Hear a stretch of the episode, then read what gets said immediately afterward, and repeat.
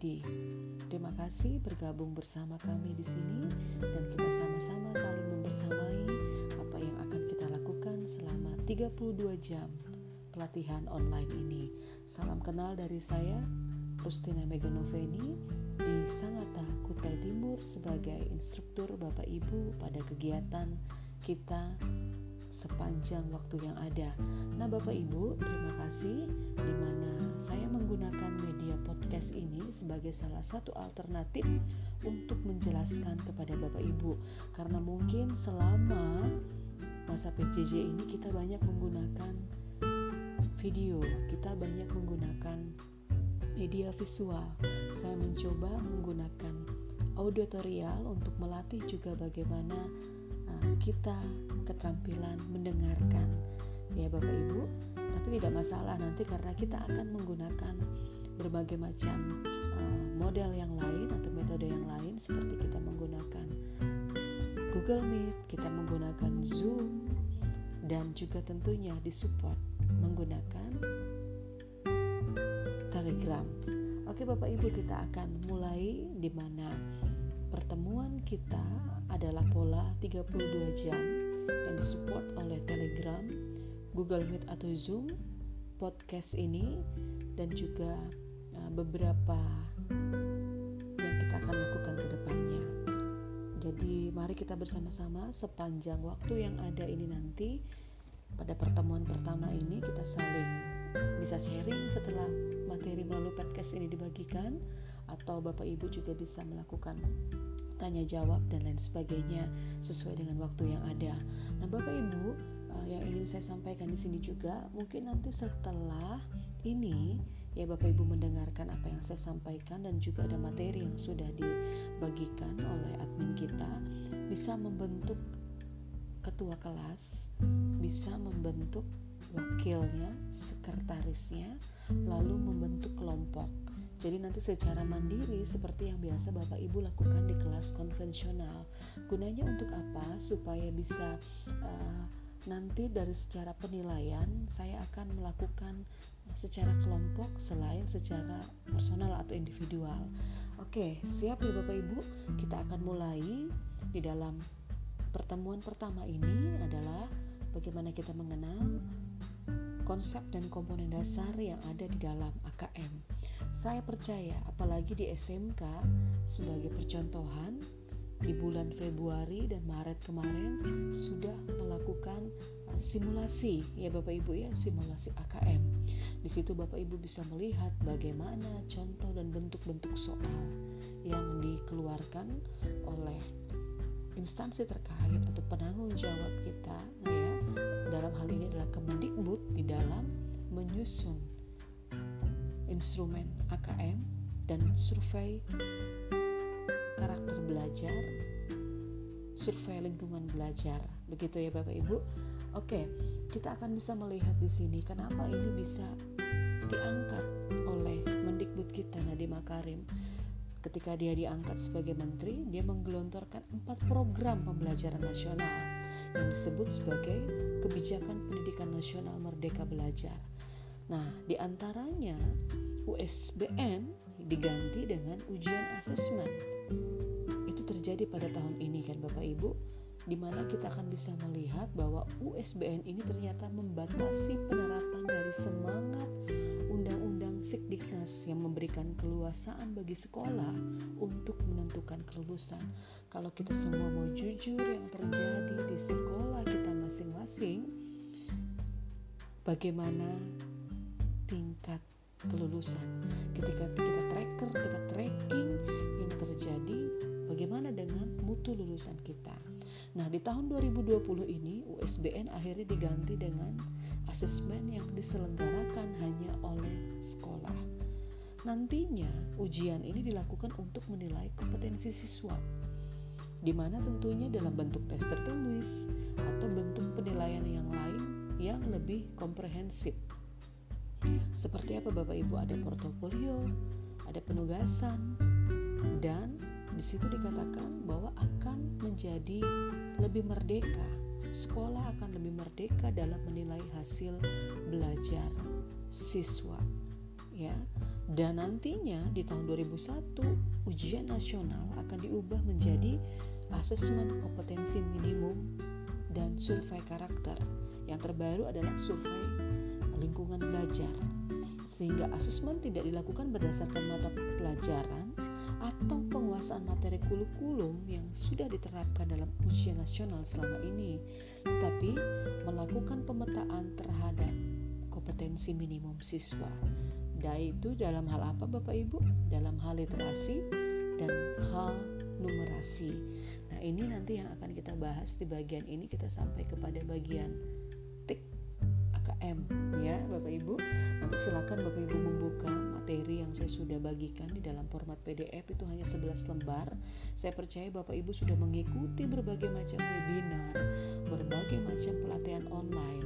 Tetapi nanti di kelas kita ini atau di pelatihan kita yang 32 jam ini kita akan belajar kita akan mencoba gurunya sendiri juga akan menyusun bagaimana supaya bisa memotivasi siswa? Bukan hanya sekedar catat tulis dan hafal.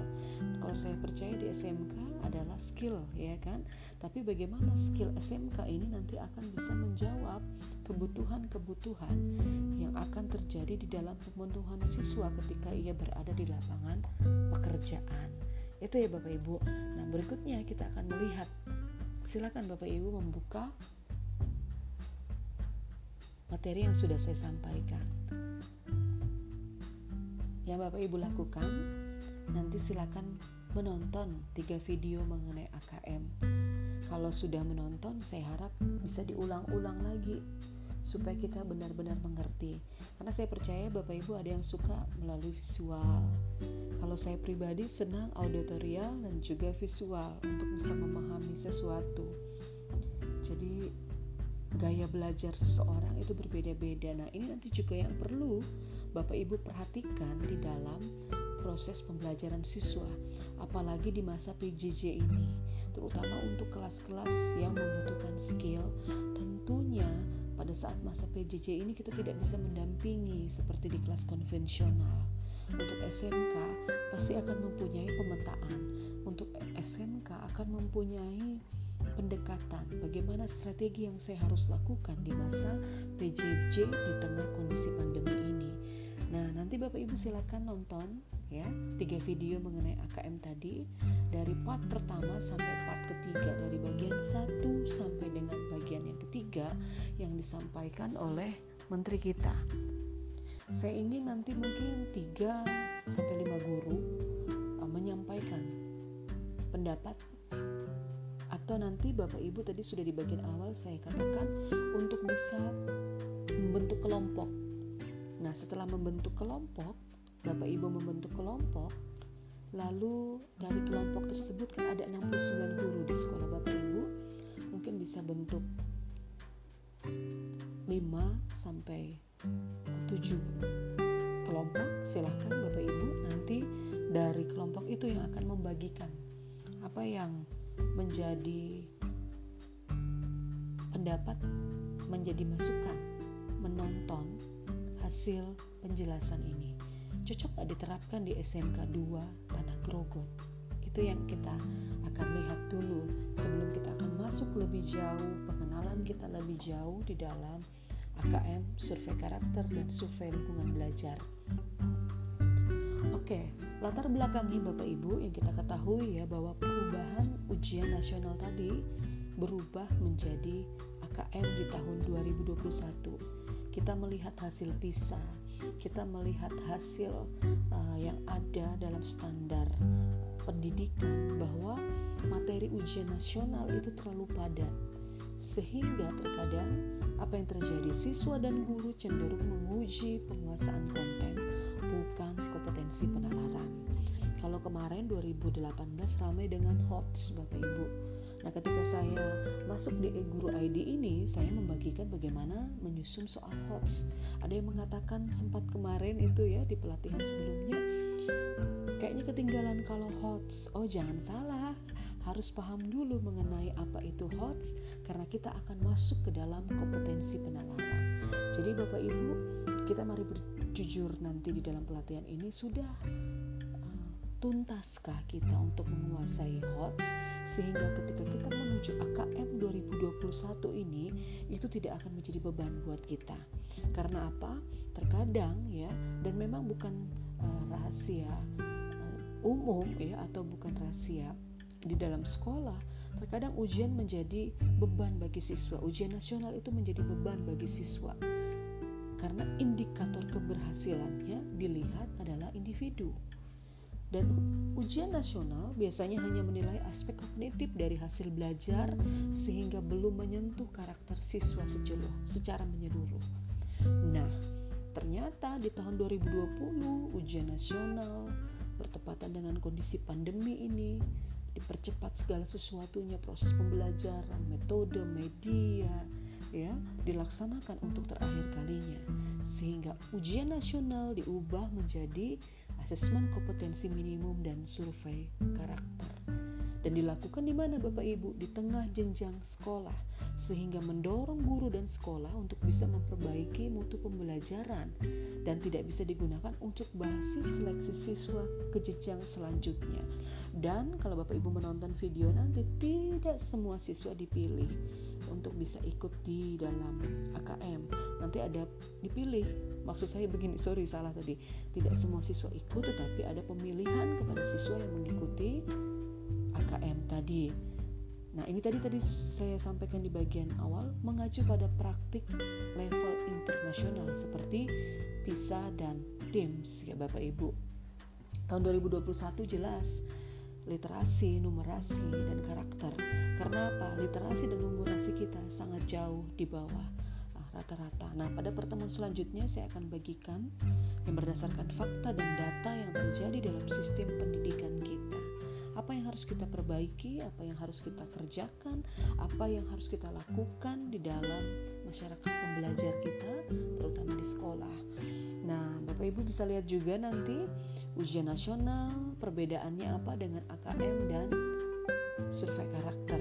Mulai dari jenjang penilaian, di situ ada level siswa, sampai kepada spesifikasi minimal infrasekolah.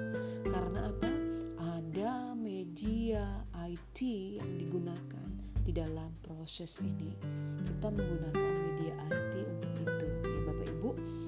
Nah, kita akan melihat di sini sistem asesmen nasional pengganti ujian nasional. Asesmen kompetensi minimal itu mengukur kompetensi berpikir atau bernalar siswa ketika dia bagaimana membaca teks literasi, lalu ketika dia menghadapi persoalan yang membutuhkan pengetahuan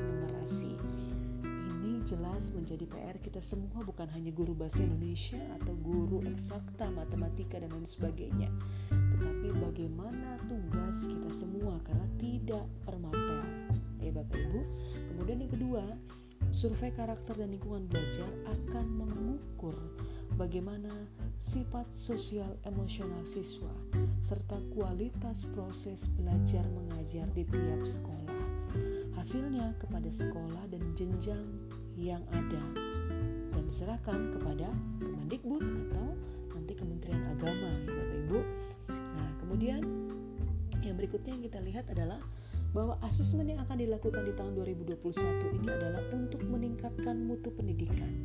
Dari asesmen akan membawa informasi bagaimana kualitas pembelajaran hasil belajar siswa itu.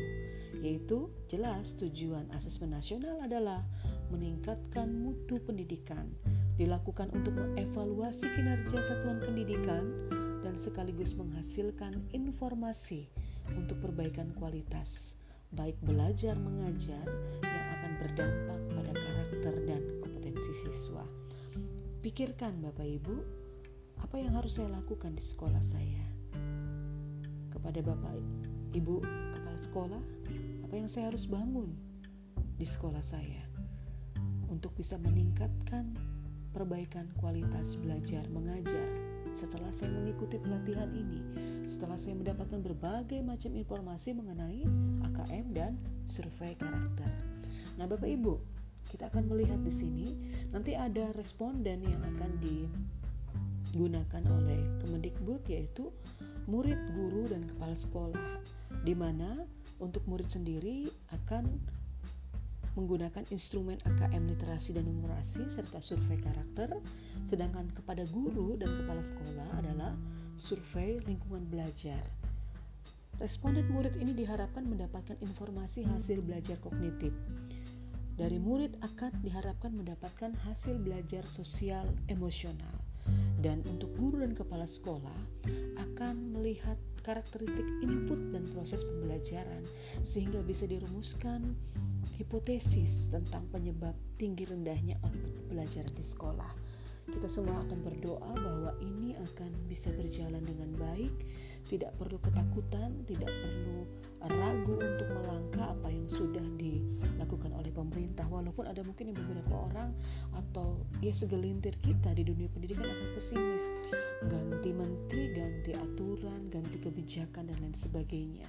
Sebenarnya kalau merujuk kepada undang-undang Sikdiknas, kita kan mulai pakai itu dari 2004 2006 ya, Bapak Ibu. Sama ya. Nanti kita akan mencoba menggali itu tadi, tapi kita akan fokus kepada AKM ini tadi. Informasi yang kita dapatkan adalah hasil belajar kognitif dan hasil belajar sosio emosional. Nah, di dalam lembar materi Bapak Ibu di situ saya mencoba untuk membuat uh, suatu bentuk penugasan kepada Bapak Ibu peserta PK5 ini untuk bisa menganalisis tren pembelajaran baik itu sebelum masa PJJ dan selama PJJ ini. Nanti dapatkanlah hasil belajar itu secara kognitif dan hasil belajar secara sosio emosional bagaimana caranya? Nanti pada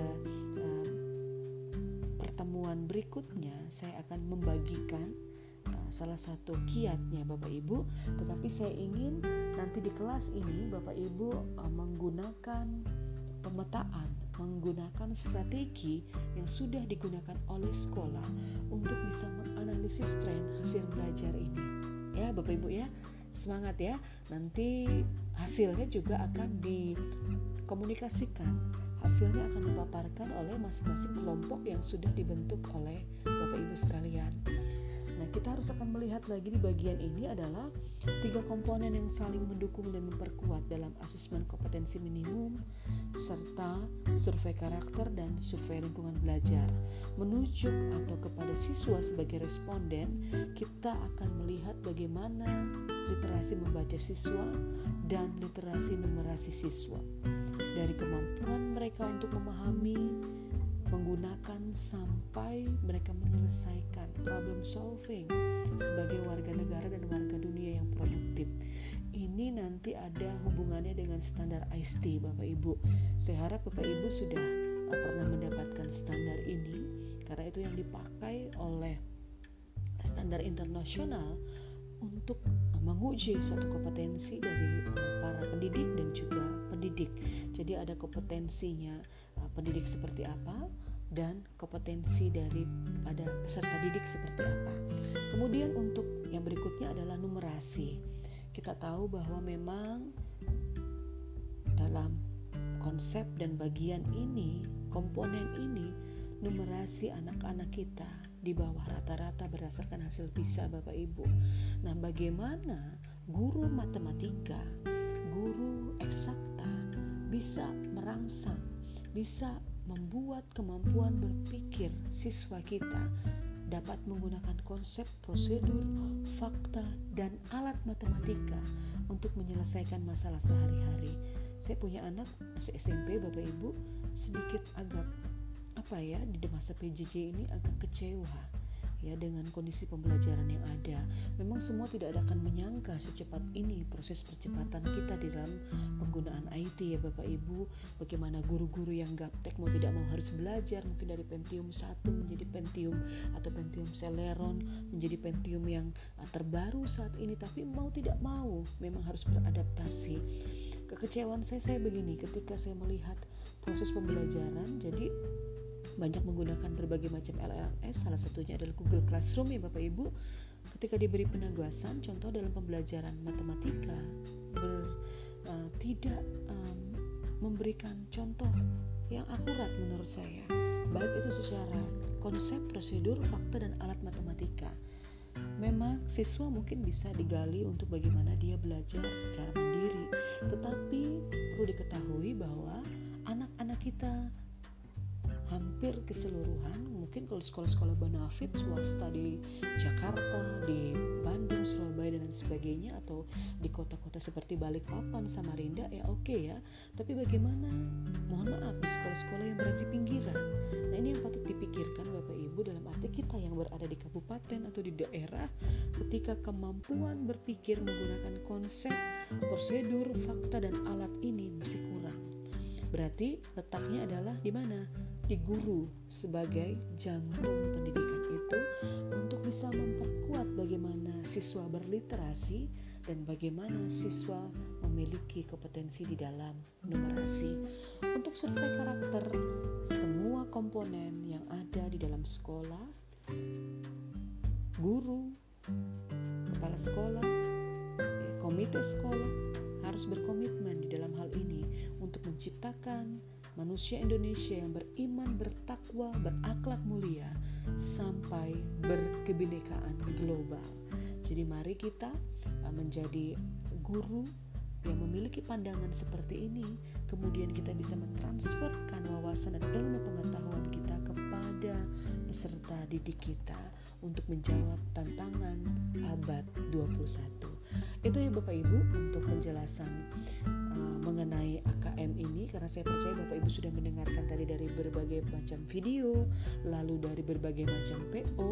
Di bagian teori ini kita tinggal untuk uh, saling berdiskusi, bertanya jawab apa yang menjadi kekuatan dan kelemahan yang ada di sekolah Bapak Ibu. Jadi yang pertama dilakukan pada hari ini silakan bentuk kelompoknya Bapak Ibu. Ada beberapa bagian di materi dan penjelasan saya di podcast ini bisa Bapak Ibu uh, lakukan dan kerjakan. Terima kasih, sehat selalu dan tetap semangat untuk mengikuti PK5 e-Guru ID di dalam penyusunan instrumen AKM dan survei karakter. Terima kasih. thank you